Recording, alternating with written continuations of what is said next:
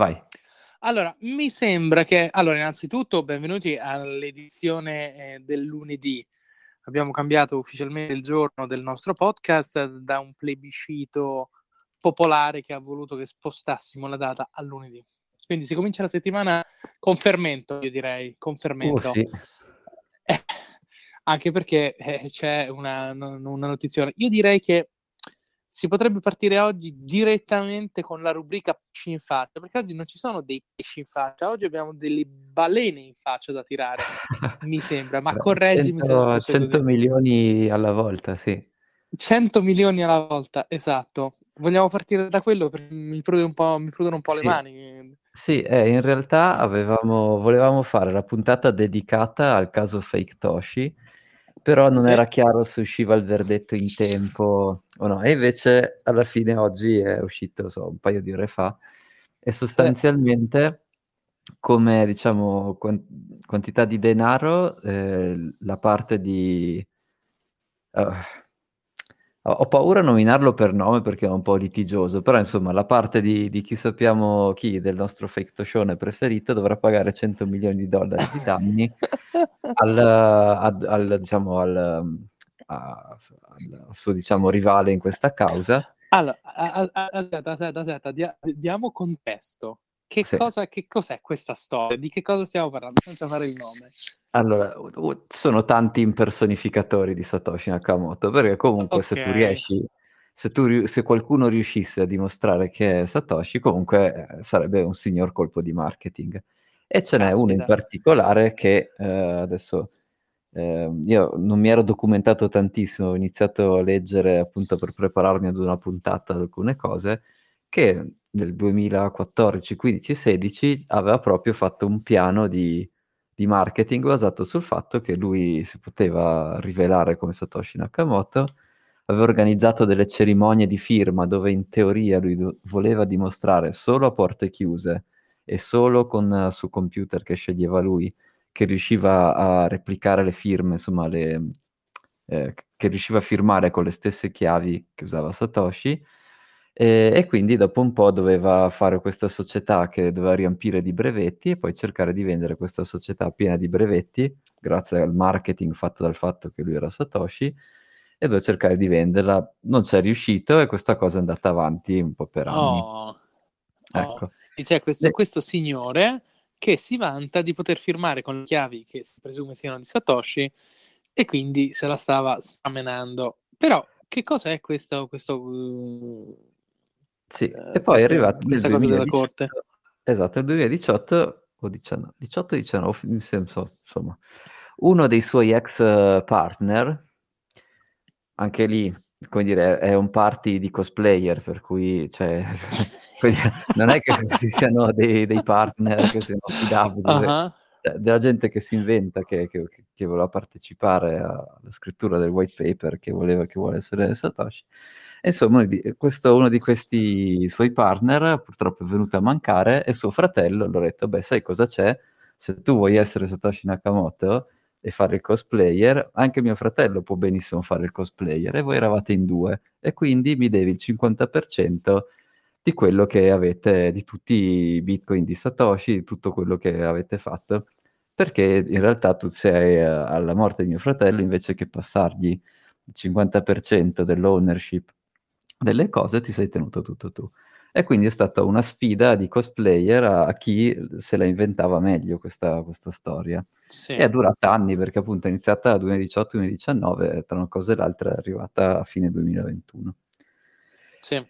La corte è quella di Miami e, e niente, oggi è arrivata il verdetto, quindi eh, di tutte, questo, questo, cosplayer era accusato di una serie di cose, ora queste accuse sono state fatte tutte cadere e secondo me giustamente perché di nuovo nessuno dei due era il creatore di niente, cioè eh, non è, sì. come dire, che, che, siano cadute quelle accuse ci può anche stare, tranne che eh, la, un'accusa di furto in cui effettivamente la giuria ha dato come ordine che questo cosplayer pagasse 100 milioni di dollari di danni di proprietà che a lui ha sfruttato senza eh, dare la giusta controparte al, al suo socio. Oh, oh, oh, oh, quindi ripetiamo un attimo, questo tizio è stato condannato a pagare 100 milioni di dollari. Cosa esatta- di dollari. Per che cosa esattamente? Perché eh, questo avevano una società in comune, lui e il fratello di quello che ha sposato. Il tizio morto, sì. Esatto. E questa società in comune che facesse mining, che non facesse mining, eh, come dire, non si, non è, a me non è chiarissimo, probabilmente quella società lì non faceva niente, quindi comunque gli Però avevano degli asset. Avevano Però degli in, asset. Qualche, in qualche modo avevano degli asset magari di proprietà intellettuale che sono e, stati sfruttati da questo cosplayer. Esatto. Quindi il nostro, soggetto, mm. esatto, il nostro soggetto si appropria degli asset della società che valgono, quanto dice la Corte, 100 milioni, quindi non è che deve 100 milioni per nessun motivo relazionato al fatto di dire di essere Satoshi, ecco, non è che deve dare 100 milioni perché lui è Satoshi e quell'altro gli deve dare la metà no. di quello che ha fatto. Esatto, questo è molto importante da capire perché ovviamente esatto. tutti, diciamo, alle spalle di questo cosplayer c'è un finanziere, chiamiamolo così, che viene dal mondo dei casinò, quindi vabbè, e comunque, diciamo, sicuramente ha Stinco una buona... Sì, sì, ma comunque insomma, ha dei, dei, capitali da investire e chiaramente anche lui la sua rete, il suo eh, media network e quindi eh, ci sono tutti i troll su Twitter, ci sono gli articoli che usciranno, che la corte conferma che XY era Satoshi. No, la corte non ha confermato niente, anzi la primissima cosa che il giudice ha messo in chiaro è che questo verdetto e quella, e quella giuria non devono decidere chi fosse o chi non fosse Satoshi Nakamoto, devono solo decidere eh, insomma tutti i capi di accusa se è colpevole, se no, e in ogni certo. caso quanti soldi deve alla controparte. Quindi la giuria ha deciso questo. Satoshi rimane anonimo e chiaramente adesso ci sarà una campagna di marketing fatta da quella parte lì per dire eh, però la giuria ha trovato che non siamo colpevoli. Vabbè, ma come dire, eh. Cioè, è come se io e te ci inventiamo di essere, tu sei, che ne so, eh, tu sei... Io vorrei essere eh, Vitalik, per favore, fammi essere lui. No, volevo farti fare eh. Biden, io facevo Xi Jinping, però è come, se ci, è come se ci inventiamo vai, che vai. siamo due superpotenze e ci inventiamo che abbiamo fatto chissà cosa e poi ci denunciamo su delle cose che ci siamo inventati, cioè, come dire, ehm, boh... Ecco, e quindi questa è la, la, la, sicuramente la, la, news del giorno. E poi di news, e... so, tu che commenti avevi comunque su questa ah, cosa? io diciamo, diciamo, che ho pensato allo, al pesce in faccia da 100 milioni del signor, del signor impersonificatore, impersonatore, impersonificatore, come si dice? Mm. E, e mi sono fatto delle grosse risate perché cioè, pensa, pensa che vita devi avere per in, cioè, mettere su tutta questa storia, veramente Ah sì. Cosa straordinaria, sì. sì, sì. E no, finalmente si è, si è chiusa questa, questa pantomima perché comunque è una roba che, che, va avanti da anni, ma credo che il nostro amico non sia nuovo a questo tipo di scam colossali. Eh? Credo mm. che diciamo sia, ci sia un lungo track record di, di eventi dove ambientato. Non in ultimo, volevo vedere, infatti, lo vorrei controllare, che, che è successo all'altcoin da lui inventato Bitcoin SV? Beh, spero, beh, son, tutti sono asset correlati e io spero che sia crashato più degli altri, però sicuramente non è salito. in questo soprattutto perché... Uh, uh, perché è andato a finire in fondissimo nella, nelle liste, aspetta, non lo trovo. No, vabbè, era, era per curiosità vedere cosa ha interpretato di tutta questa storia. Ah, il mercato ah, non ha capito... Non, esatto, che secondo me non ha capito, ti dico la verità. Ehm, bah, è un po' più basso di... Sulla notizia è salito, è comunque eh, c'è un picco, c'è un picco, c'è un picco. Eh, come c'è dire, un picco, sì, sì, sì, sì notizia, trend, il trend generale è verso il basso, poi questa notizia ha fatto un picco, e che comunque di nuovo dimostra ancora una volta che i mercati capiscono quello che vogliono capire. Cioè. Sì, sì, mm. sì, assolutamente. Bene.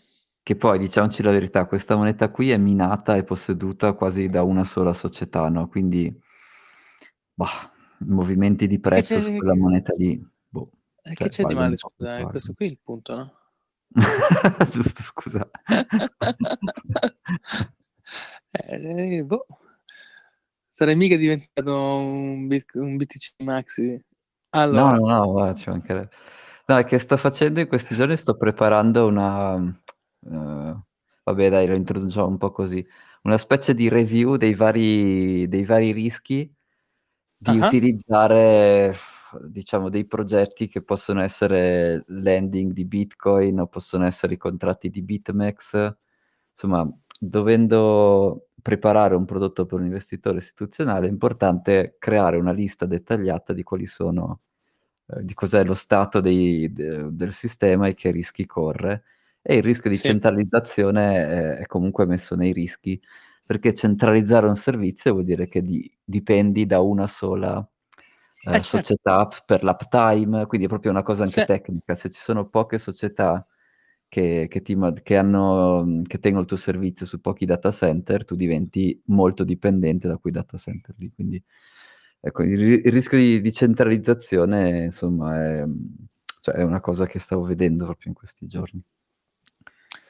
Sì, ed è, ed è comunque... Eh sì, mettere, diciamo, come dici tu, tutte, tutte le uova in un, in un paniere, poi se succede qualcosa è facile da attaccare. Esatto. Sì, quindi proprio non solo e, quindi sì, questa, diciamo, questa moneta del cosplayer, tra i vari problemi che ha, ha anche quello che comunque ormai è quasi gestita interamente. Ci sono meno di 100 nodi, adesso non so neanche bene. Quindi è una cosa risibile, quindi sì. Il... Sì, anche perché hanno i blocchi da 32 giga megabyte, quindi come dire, ci vogliono 8 eh, ma quella era la visione, esatto, la visione, la visione offuscata, eh. sì. Dopo, dopo che vai ad Amsterdam ti mangi 8 funghetti, ti, ah, eh. fumi, eh. ti fumi due metri di d'erba, hai quella visione lì sicuramente. esatto. Allora, mai stare a sentire quello che diciamo perché nessuno, niente di quello che diciamo è un consiglio di investimento, assolutamente, sono solo opinioni personali, anzi il nostro track record è che dovete fare il contrario di quello che diciamo, tanto per ricordarlo. Ehm, curioso che abbia fatto un piccolo l'alcoin scammer. Picco, tra virgolette, siamo comunque, come dire, ha recuperato quello che ha perso nella giornata, cioè quindi picco, tra virgolette, insomma, però... Mh, e, e soprattutto, come di nuovo, la liquidità ce l'hanno tutta. ha recuperato quello che ha perso la giornata. Sì, cioè, è, è, sì. è, a tracolle, sta andando... Sì. E soprattutto, di nuovo, la liquidità e quella roba lì c'era tutta praticamente un ente solo, no? Tanti exchange l'hanno delistato, se vuoi uh, spostare devo, devi aspettare un milione di conferme, cioè comunque quella, quella, quel prezzo lì è, è da prendere con le pinze, ecco, diciamo così. Sì. Destinati in lungo raggio probabilmente ad andare a zero. Sì. Eh, che, che, vuol dire che, vabbè, che andrà benissimo perché di nuovo, vista la nostra precisione nelle predizioni. Vabbè. No, dai, invece... esatto, esatto, adesso schizza. No, dai, invece cosa, cosa dici? Parliamo subito del, del Blood in the Streets? O facciamo un Io po' di direi... altre news della settimana? Che in realtà quella è la, la news della settimana, no? Mm, come, cioè... come, vuoi tu, come vuoi tu. Non ho un... Come ti senti? Di cosa ti senti di attaccare prima? Ma... Eh... No, secondo me facciamo queste due news che sono abbastanza veloci e danno un po' di contesto anche a quello che sta sì, a uno dei fattori so, se... macro. Da... Ah. Sento che ti prudono le mani Blood in the Streets, quindi... Sì, sì, sì. Vai, vai, cominciamo con il resto così ne parliamo e poi vai. Eh, esatto, ci togliamo questi argomenti sì, secondari. Prima il dovere e poi il piacere. esatto. Settimana scorsa c'è stato una meeting, l'associazione si chiama DACOM, Digital Asset Compliance and Market Integrity, che mm-hmm. è una roba che, diciamo, cerca di introdurre le best practice dei mercati tradizionali sui sistemi di criptovalute. E an- l'intervento più interessante era da my boy Gary Gensler, che cioè lui ormai è, cioè gli manca solo il laser agli occhi, poi è perfetto. Sì. E l'ex eh, SEC chair, quindi la, la, la chair, chairman della SEC attuale, Gary Gensler, e quello precedente si chiama Clayton. E quindi erano, come dire, da una della de- diciamo, democratico e c'è l'altra repubblicano. E comunque sì. andavano d'accordo su un sacco di temi, anche perché di base la protezione degli investitori non è che dovrebbero farla entrambi. E c'erano un paio certo. di uh, remarche che mi sono segnato, secondo me, da, da portare attenzione. Vai, eh, vai. Eh, Gensler continua a, rimar- a, fare una definizione tra l'innovazione di Nakamoto, così la definisce, cioè lui dice io devo essere technology neutral, quindi non ti può dire Bitcoin, Ethereum, Ripple, non può dirti il nome, però ogni volta che parla di questi asset ti dice c'è stata l'innovazione di Nakamoto e poi ci sono state tutta una serie di imprenditori che hanno raccolto fondi per fare la loro impresa. E questa distinzione qui la fa sempre, ogni volta che parla in pubblico, quindi questo secondo me è da tenere eh, a monte. Eh, scusa, tenere Molto interessante. Poi, sì. e sempre su questo ambito qui c'è stato un po' di disaccordo tra lui e il chairman precedente, perché lui sì. dice alcune di queste innovazioni stavano per iniziare a parlare delle stablecoin e lui fa alcune di queste innovazioni, sì. tra cui Nakamoto, iniziano a essere considerate come store of value. E qui questa è una cosa che voglio andare a cercarmi meglio. Il uh, chairman precedente dice sì, ok, però alla SEC e a, diciamo, a qualunque istituzione finanziaria degli Stati Uniti in generale, i bearer instruments non sono mai piaciuti. E qui effettivamente anche Gensler ha detto sì, effettivamente vanno quindi vanno trattati con molta attenzione. E quindi voglio andarmi a capire esattamente a che cosa si riferivano e che, a che esempi ci sono di come queste istituzioni hanno gestito bearer instrument nel passato. Perché effettivamente se eh, c'è sì. qualcosa che a loro non piace, eh, come dire, è meglio saperlo prima perché... Eh, non ho finito di fare mm. la mia ricerca, e però sì. uno dei motivi chiave per cui questi bearer instrument uh, sono considerati, diciamo, un po' più rischiosi è che erano facili da contraffare, no? Quindi ti immagini eh, il tuo titolo di sì. Stato del 1890 è un pezzo di carta. Che, che erano, eh, esatto, cioè, forse ma, ma fino, fino, a tantissimo tempo fa, esatto, erano letteralmente dei pezzi di carta stampati, quindi figurati, si falsificava di tutto di più, quindi Esatto, quindi questo è uno dei motivi che ho trovato, però ho trovato un argomento interessante perché eh, ti dice i bearer instruments, la SEC non li ha, ed altre istituzioni finanziarie degli Stati Uniti, non li hanno mai visti di buonissimo occhio. E facciamo, facciamo, facciamo, apriamo una parentesi, che cos'è un bearer instrument? Un bearer instrument è uno strumento finanziario che viene bearer, eh, vuol dire portato, quindi vuol mm-hmm. dire che può essere fisicamente portato da chi lo possiede. Ed è a questo che ci si riferisce nel caso in cui non è piaciuto agli Stati Uniti, proprio perché c'è una storia forse lunga, forse anche un centinaio d'anni, di strumenti che erano portati a mano, perché come dicevi tu erano stampati, potevano essere contraffatti. Però forse chissà se si riferiscono a questo nell'epoca digitale o se non è più applicabile come concetto il fatto che ne parlino, ecco, dobbiamo essere consci e capire un attimino sì. qual è il loro punto di vista su questo. Infatti, e quindi la contraffazione era un punto, e poi l'altro che hanno nominato anche loro è la custodia. E quindi lo dicono, al momento la custodia non è chiarissimo quali sono le best practice per fare la custodia di questi oggetti qua.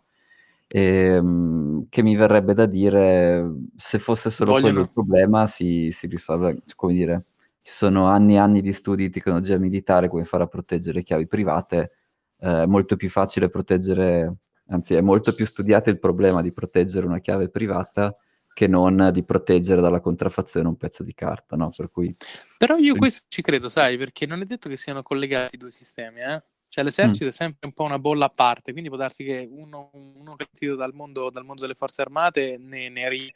Però ci potrebbe stare, secondo me, che la SEC non è non è al corrente con le tecnologie di difesa delle chiavate. Eh? Mm-hmm. Però non lo so, Però vediamo, vediamo. Quello mi sembra più un tema di fare education, quindi se fosse solo quello sì. il problema sarei anche abbastanza tranquillo. E poi sì. hanno iniziato a parlare delle stablecoin che sono proprio, ed entrambi erano, erano d'accordo, sono anche fatti la battuta che erano bipartisan agreement, che sono le stablecoin sono i, i, le poker chips dei casino, quindi loro vedono tutti gli ah, exchange come casino e vedono, è come se ci fosse una specie di alcune società che ti, vengono, ti, ti vendono delle chip e tu puoi andare a giocare a Reno, puoi andare a giocare a Las Vegas, puoi andare a giocare a Atlantic City e quello è come loro cioè, vedono gli exchange come loro vedono i token di, di ICO e tutta quella gentaglia lì, e, e come loro vedono le stablecoin. Quindi proprio sono... Um, è una cosa che sicuramente hanno, è ben chiaro che ci devono, Ma è una, sensazione, è una sensazione mia o anche tu hai il sentore che il signor Gensler sia un Bitcoin Maxi nascosto? Ma poi sì, questi... sì, assolutamente e faccia tutti questi, questi panegirici per, per nascondere uh, la, la, la, sua, la, sua, inclinazione. Beh, dai, a questo punto è palese. Se tu, se sì, è abbastanza palese. Io ogni volta che lo sento, ogni volta lo sento parlare, lui distingue sempre tra The Nakamoto Invention e tutto il resto, quindi quello lo fa sempre. E, e, e tutto il resto sono chip del poker. Quindi, esatto. E questa, su questa, su questo diciamo, discorso delle stablecoin si inserisce l'altra diciamo, news della settimana, che era, c'è stata una lecture della, della Kellogg School, che è una scuola molto famosa. Eh, sì, una business school americana famosissima. Esatto. Tra di, di Chicago, è, mi sembra, vero? Sì, tra l'altro ringraziamo Giampaolo, che è lui che me l'ha fatta notare, io lo sono iscritto, ho fatto finta di essere uh, un, uno studente della Kellogg, qualcosa, sono entrato ad ascoltare quello che dicevano e era una lecture... ringraziamo Giampaolo. Sì, era una lecture dedicata a consigli che eh, degli economisti danno, adesso cioè un po' generale, su che cosa, come procedere con le CBDC, quindi con le Central Bank Digital Currencies, e che cosa dovrebbe fare il governo americano.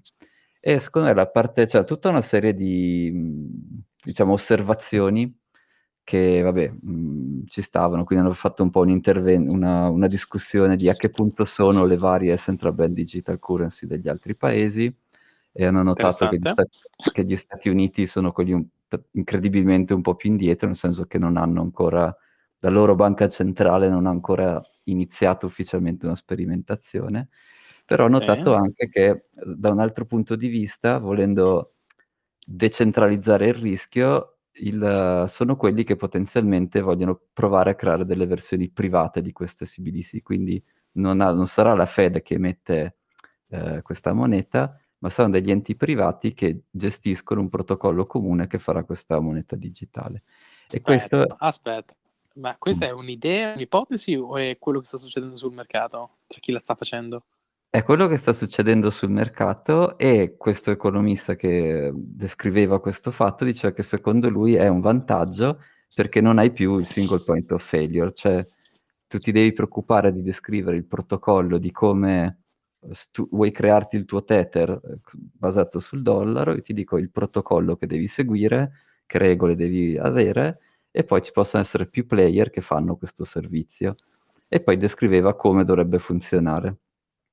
E in particolare diceva che la cosa più importante dal suo punto di vista è che le banche americane non hanno più avuto molta competizione, hanno formato una sorta di cartel tra di loro e quindi la, come dire, il servizio ai clienti, le, i servizi di pagamento, ma anche i tassi offerti ai depositor, sono rimasti più o meno, non c'è stata una vera competizione su queste cose qui.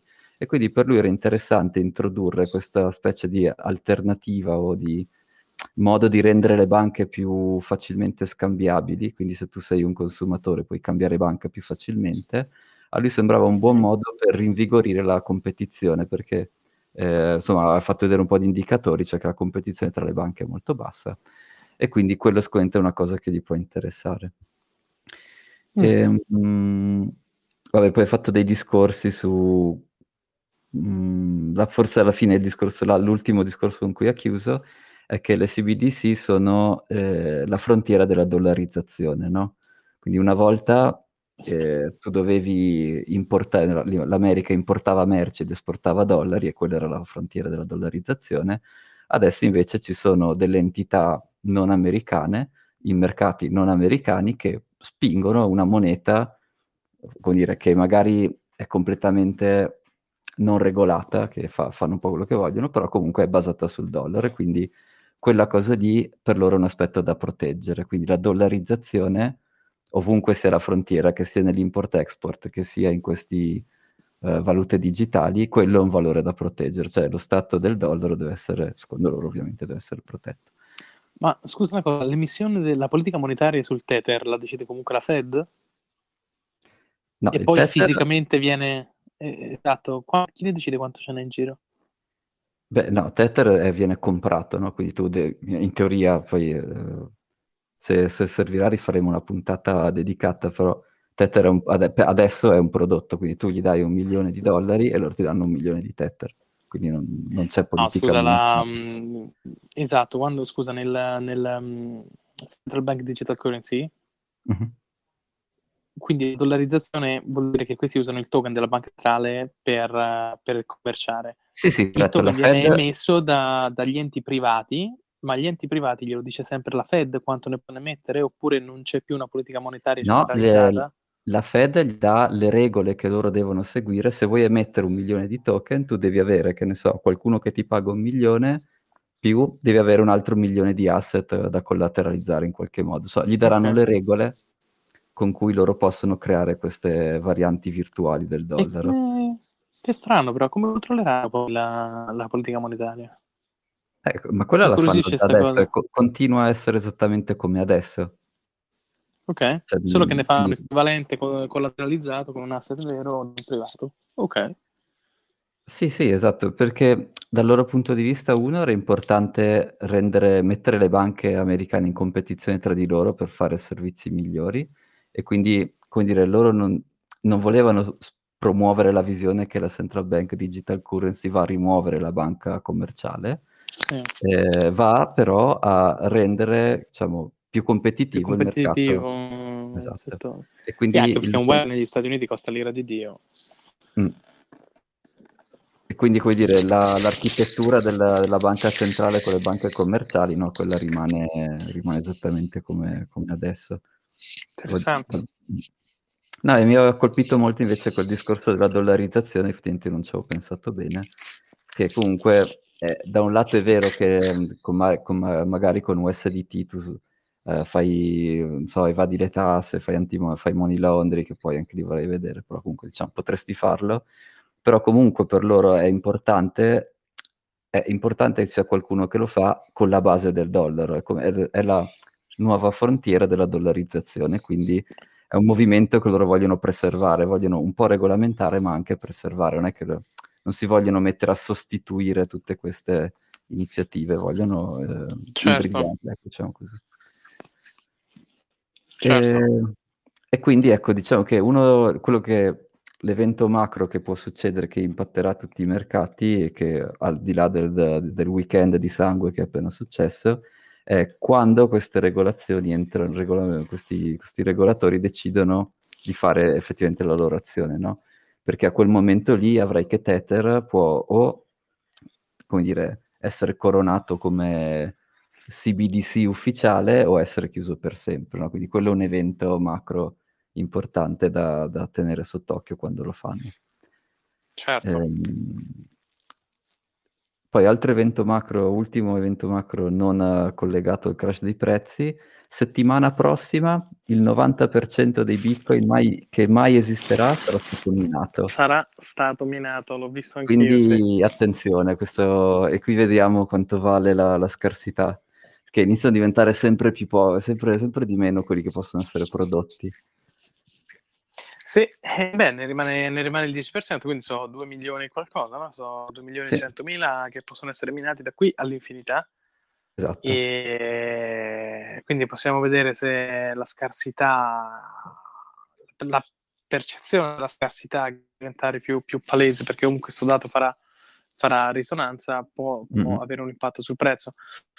Ricordiamo che il modello per eccellenza che incrocia in, il fattore il prezzo, ah, lo sapevo capito. Io dico che non è ancora, non è ancora finita, però, però lo, lo, sapevo che, che l'avresti, l'avresti presa pesciata in faccia.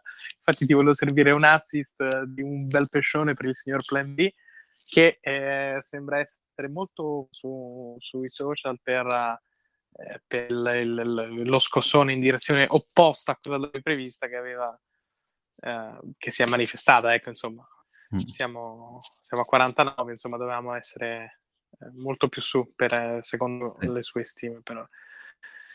E, um, bene, no, benissimo. Eh, vediamo se la scarsità, che secondo me a livello personale è un fattore che deve avere un'importanza in questo, in questo contesto, anche per la natura deflazionaria del, di questo asset, la sua in, inflazionabilità e, e mm. tutto ciò che ne deriva a livello di, di basement del, del, valore dell'asset, che è qualcosa mm. che invece è intrinseco nel, nel, nel fiat.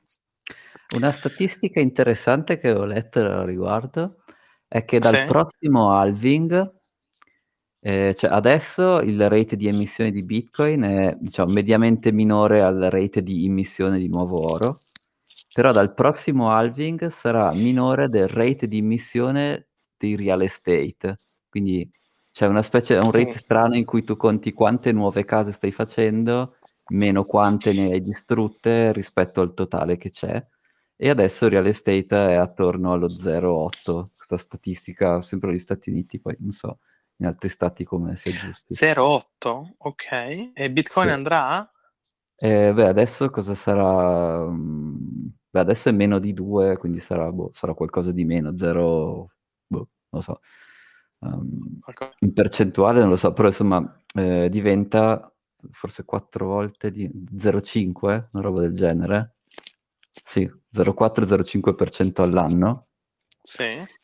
E, e, quindi diventa minore anche del real estate, quindi come dire, un nuovo... E, come dire, e l'oro ha un valore totale adesso di 10 trillion e quindi stai, ti stai mangiando un pezzettino di quei 10 trillion.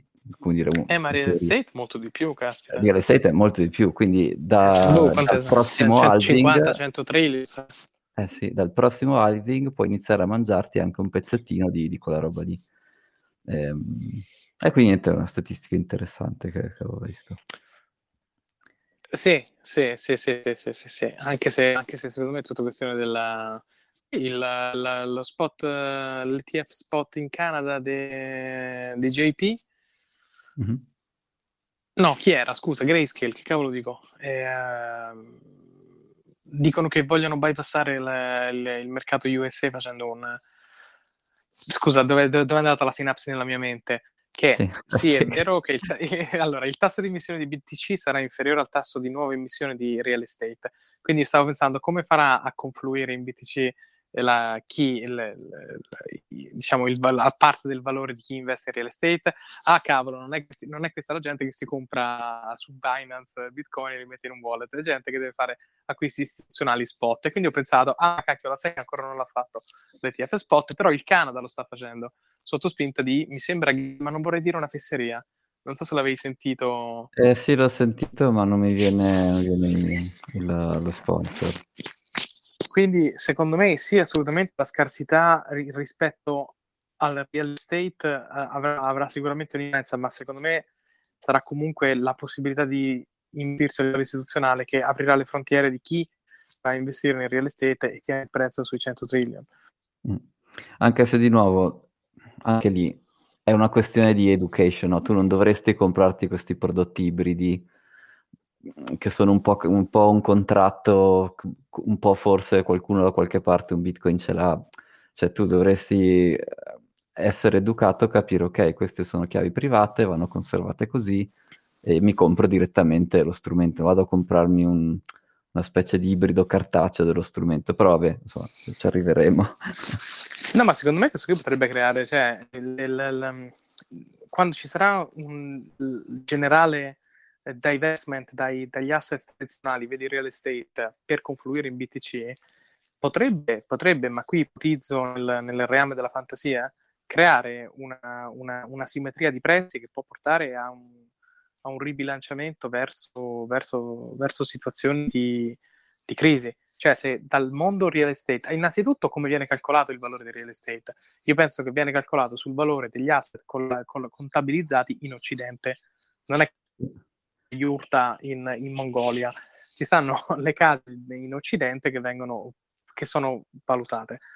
Se anche il 10, l'1%, quindi un trillion, va via, forse quello non ha un mm. effetto sul prezzo, ma se già comincia il 5-10% a migrare verso il mondo, l'asset crypto, mm-hmm. non può non un effetto sul prezzo.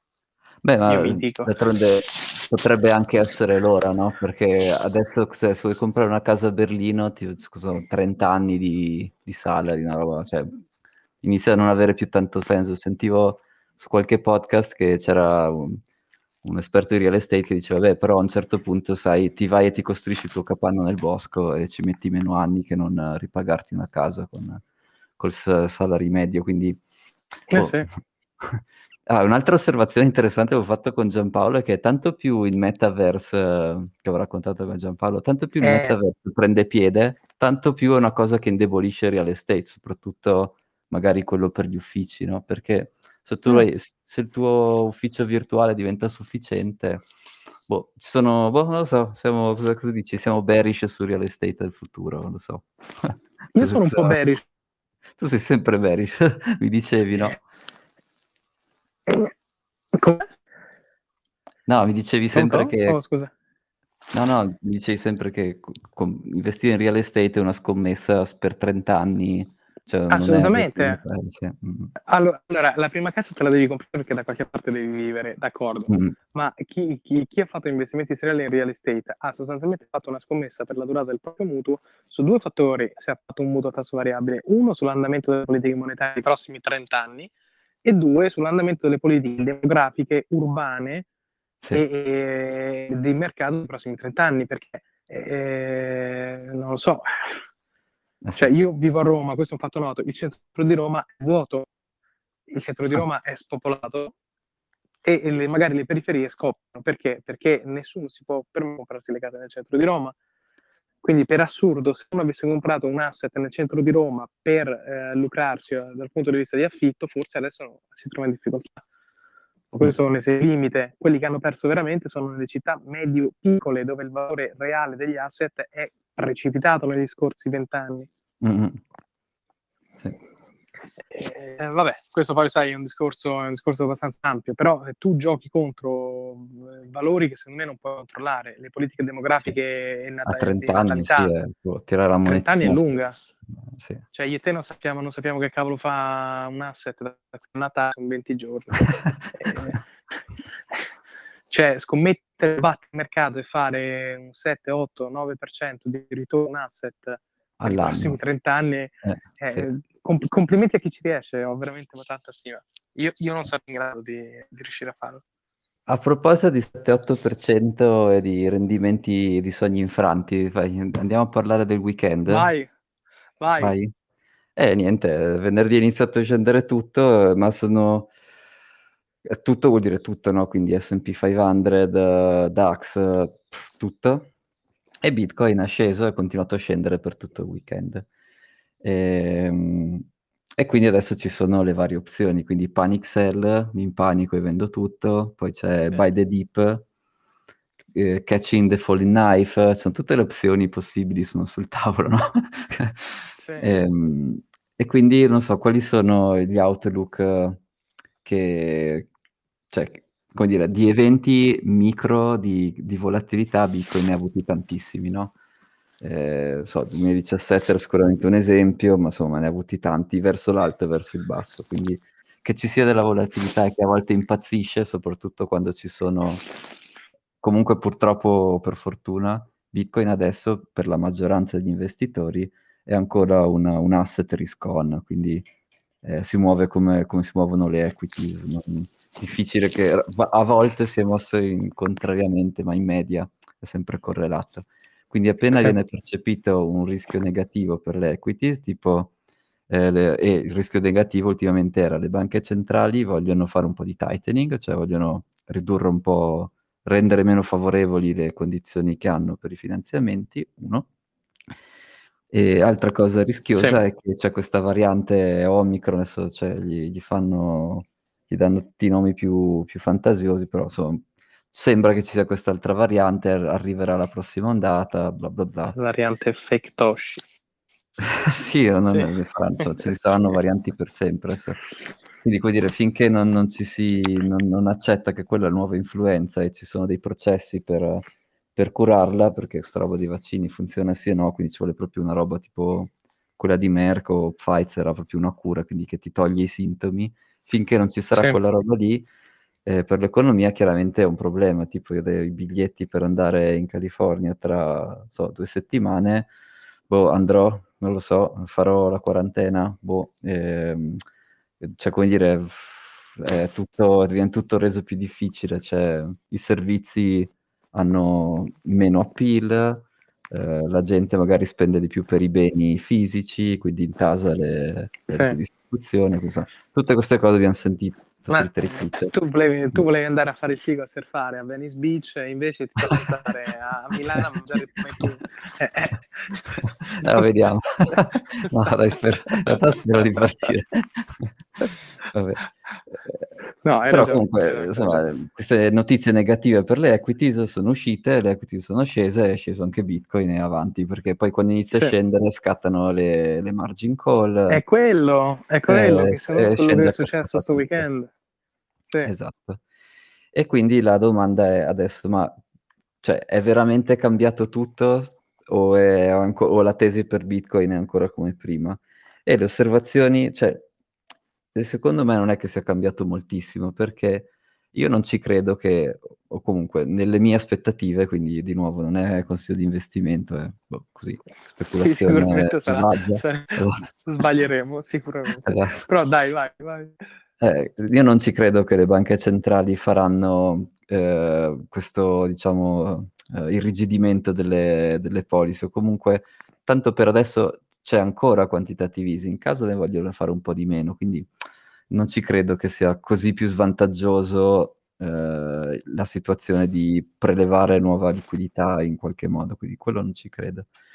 Eh, I problemi, la correlazione con le equities, sì, quella c'è sempre stata, ci sarà, però di nuovo, fin tanto che i bond non pagano nessun tipo di interesse o l'interesse che pagano è minore dell'inflazione, dove li vai a mettere i soldi? Cioè, non, io no, non lo vedo come, per adesso non è, quella parte macro lì non è cambiata. Ci sono delle cose specifiche di questo periodo, quando c'è la fine dell'anno, ed effettivamente mi ero confrontato anche con Riccardo, il mio socio, e dice, beh, qui molte persone o chi gestisce uh, dei patrimoni a fine anno insomma, controlla un po' di se è stato in positivo e, e Bitcoin quest'anno è stato in mega positivo, è tempo di uh, taking the chips off the table, quindi di, uh, di fare insomma di portare, portare, il profitto e poi cercare un po' di, di far quadrare i conti. Quindi, um, come dire, sì, dal, un po' di sacrosanta di... seasonality. Sì, da quel punto di vista ci sta che ci siano meno compratori e più venditori, perché ti porti, ti, come dire, congeli i tuoi profitti. Di nuovo, la mentalità di Bitcoin è ancora correlata a risk on asset, quindi è, è per quello che tu li vendi quando, quando sono sei in profitto. E quindi questa cosa qui, è, mm, però questa cosa qui è temporanea, non è una condizione macro che ti fa cambiare la, eh, la visione. Eh, so, secondo me, eh, io, io, ho fatto una riflessione anche su questo tema e secondo me è ancora tanto, tanto, tanto un asset influenzato dalla, dal retail money. Questo qui mm-hmm. è il comportamento perché è esattamente come dici tu, è fine anno, quindi si diveste per, per eh, si toglie il cibo perché hai fatto profitto, uh, notizie che ne fanno rimbalzare, margin call molto precipitose sicuramente di investitori retail che hanno questo tipo di preferenza di investimento. Non è ancora un mondo dove questo asset è guidato da institutional money.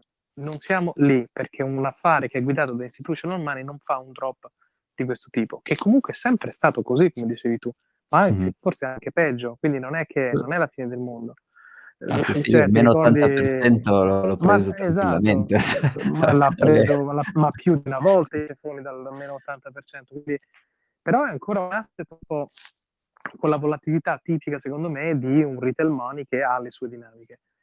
Io uh, credo che questo, questo, questa volatilità cambierà con uh, l'adozione di, di, di, di, Bitcoin come riserva asset e come asset, cla- asset class per i fondi.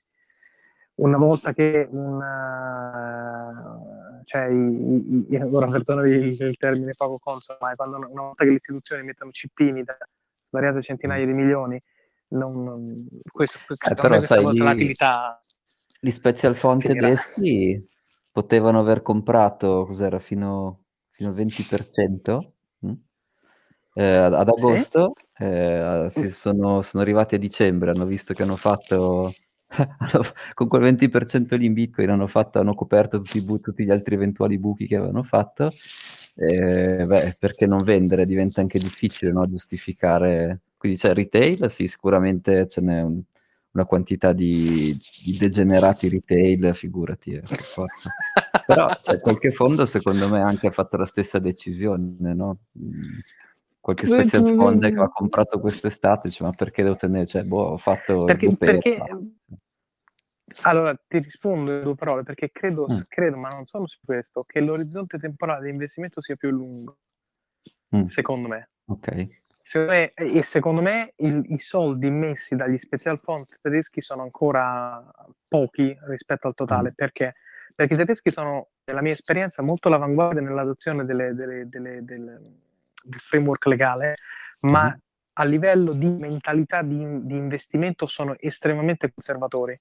Quindi io ci credo poco che sia una parte del mm. prezzo che è giustificata dagli special funds tedeschi che si sono messi in massa ad acquistare Bitcoin con orizzonti temporali di sei mesi. Sicuramente una mm. parte c'è, ma secondo me è più probabile che questi i tedeschi soldoni li cacciano dopo che vedono che la cosa è diventata globale. Questa è la mia, la mia cosa. E quelli che sono i cowboy sono gli americani sotto questo mm-hmm. aspetto. Quindi la, la, la, SEC dice ok alla, all'ETF spot, arrivano le montagne di soldi e lì poi tutti a seguire eh, anche in Europa. Secondo me. Però è un'ipotesi, eh.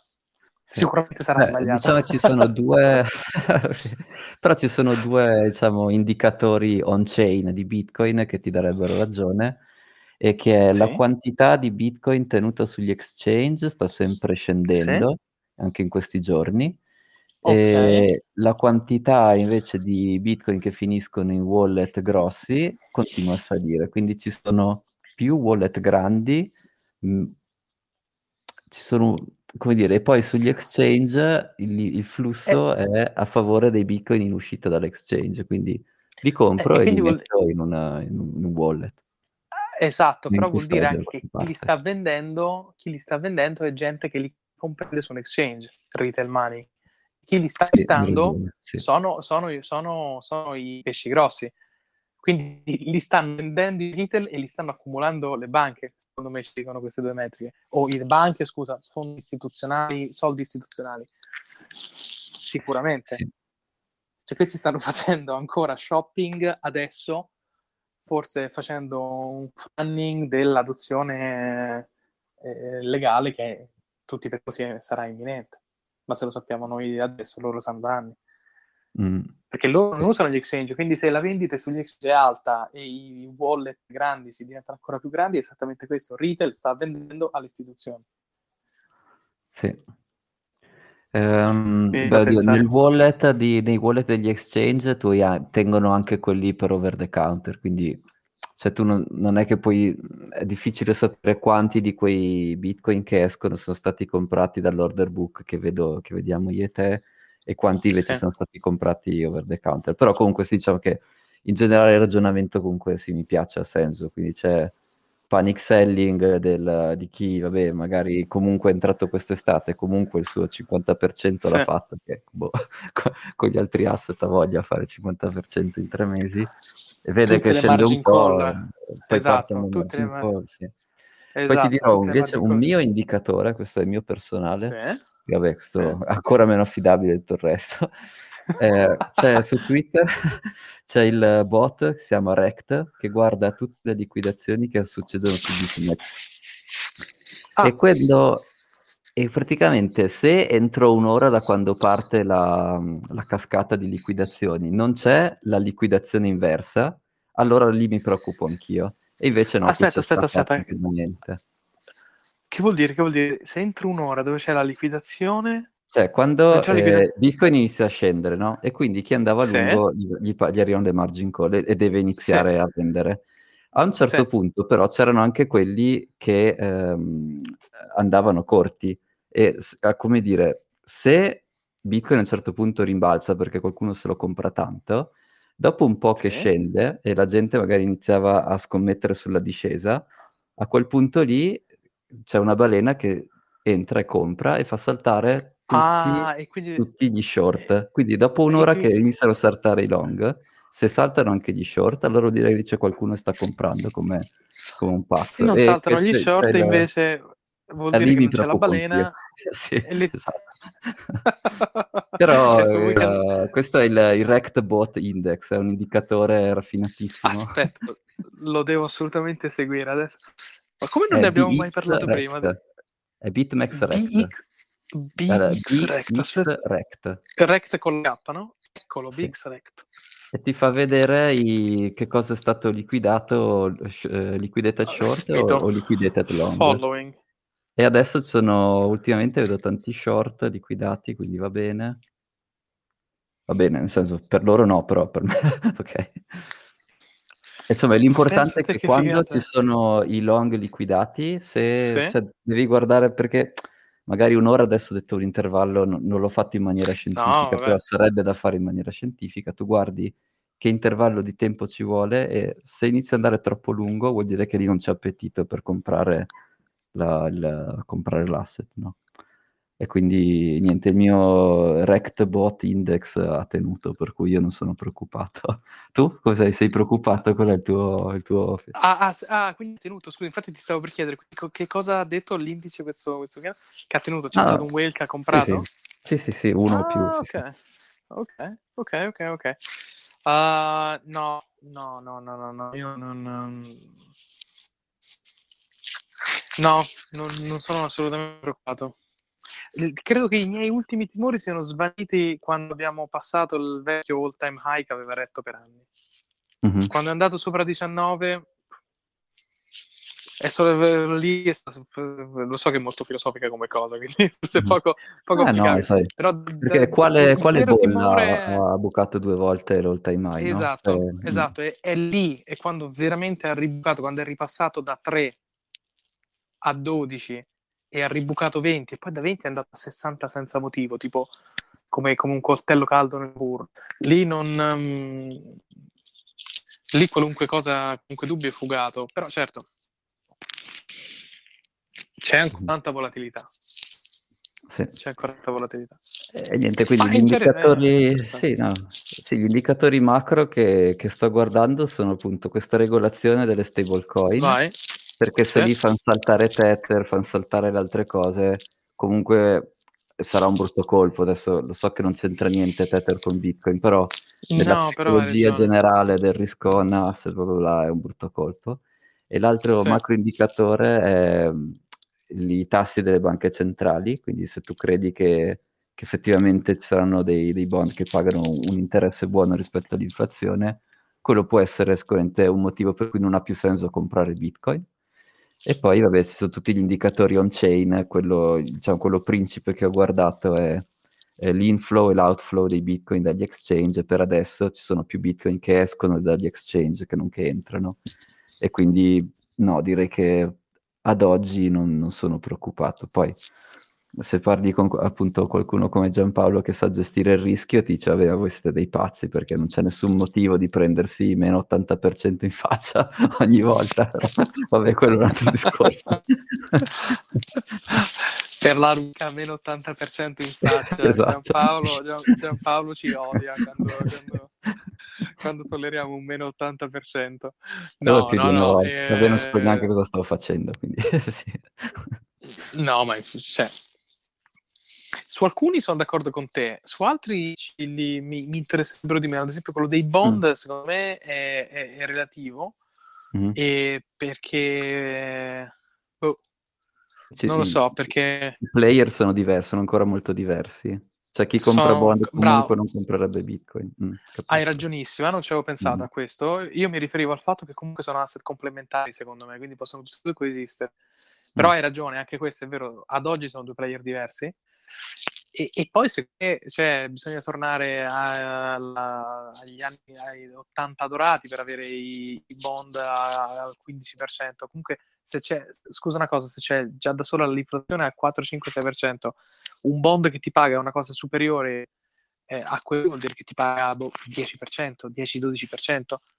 E questo secondo eh, me d'altronde cosa... se no perché dovresti comprarlo? Cioè non c'è più nessun motivo hai per ragione. comprarlo, no? Cui... Hai ragione, eh, hai ragione, ma perché, eh, perché, una parte dei tuoi soldi devono andare a livello istituzionale per mitigare il rischio nella distribuzione del, del, della formazione del portafoglio in un asset, devi avere il 30% in bond, boom, quelli sono tranquilli, stanno là. Mm. Però se hai un minimo di appetito di rischio e di, di profitto, cioè i bond proprio, cioè saluti. O, o ti mm. capita mm. la fortuna di vivere nel mondo tipo anni 80 dove ti davano il 15%, forse a fronte di un'inflazione minore, e allora avevi un, un, ritorno netto intorno al 10, l'8-10%, ma se, se, no lì ci parcheggi i soldi della pensione, nel senso. Nel senso. Sì, infatti, eh, vabbè, com- i miei commenti sull'Inps non li faccio neanche, che lasciamo perdere. non ci nevichiamo. Allora, do- dopo, il, dopo, il comune, dopo il comune, qual era il comune che ho fatto incazzare? Dopo so. i vari comuni d'Italia, dopo l'Inps, dopo il fake talk, il Bitcoin Cabana si nevica l'Inps. Tra l'altro, io e Luca, per qualche motivo, avevamo incrociato uno che adesso si occupa dell'innovazione digitale dell'Inps e ogni volta che lo leggo, e per carità lui è bravissimo, cioè si mette, vuole fare il sistemino che sia con una bella user experience, va bene, però ogni volta che vedo i suoi post mi prudono le mani, do, mi devo concentrare per non scrivere e dico guarda che cioè, il problema principale di quella roba lì non è la user interface, non è il sito lo fai brutto degli anni 80 in HTML senza CSS, va bene, non è il problema, è come usano i soldi il problema, non è la user eh, interface eh, è l'ultimo, è la coda della coda, coda dei problemi. Dai, hai ragione, però sai, viviamo in un mondo di apparenza, quindi anche lì sembrare un bel sitello fatto bene da, da, da un'impressione di un utilizzo delle risorse più efficiente. Sì, no, per carità, meglio, meglio falso, fatto bene falso. che fatto male, però vabbè, l'ultimo, dire, nella scala dei problemi è proprio l'ultimo. Eh, dovrebbe essere veramente l'ultimo, sì, sì, sì, meno di ultimo, proprio quello dove... Bene, bene, benissimo. Oh, sono contento di questa prima puntata del lunedì de- del Cabana. Sì. Eh, speriamo che sia stato più facile per tante persone seguirci. E... Non so, abbiamo altri commenti, cose da, da dire, saluti, ringraziamenti, inimicarci no. qualcun altro? No, no, nemici, nemici basta così. Oddio, mi sono forse un po' inimicato del tuo amico trader eh, Gabriele, che mi fa, mm. ah, com'è, perché Ethereum è sceso meno di Bitcoin? Ho detto, guarda, e vabbè, hai detto, vabbè, ehm... ma non lo so, prima, prima o poi ci farò... No, vabbè, no, eh, non è... no, no, però vabbè, prima o poi ci faremo una scommessa e vediamo chi è, chi è dalla parte... chi è dalla parte giusta. Dalla parte giusta della storia. Sì. Eh, anche lui rappresenta parte dell'anima del Cabana, l'anima più, più estremista del Cabana. sì. Bene, no, no, dobbiamo sicuramente invitarlo e facciamo una chiacchierata sui mercati. Sì. Benissimo. Thomas, io ti ringrazio. Eh, grazie a tutti quelli che ci hanno ascoltato. E, um, vi faremo sapere il tema della prossima discussione serale. E, um, bene, fateci sapere se vi piace o non vi piace il lunedì sera. E grazie a tutti di averci seguito. Grazie. Ciao, ciao. Thomas. Ciao ciao.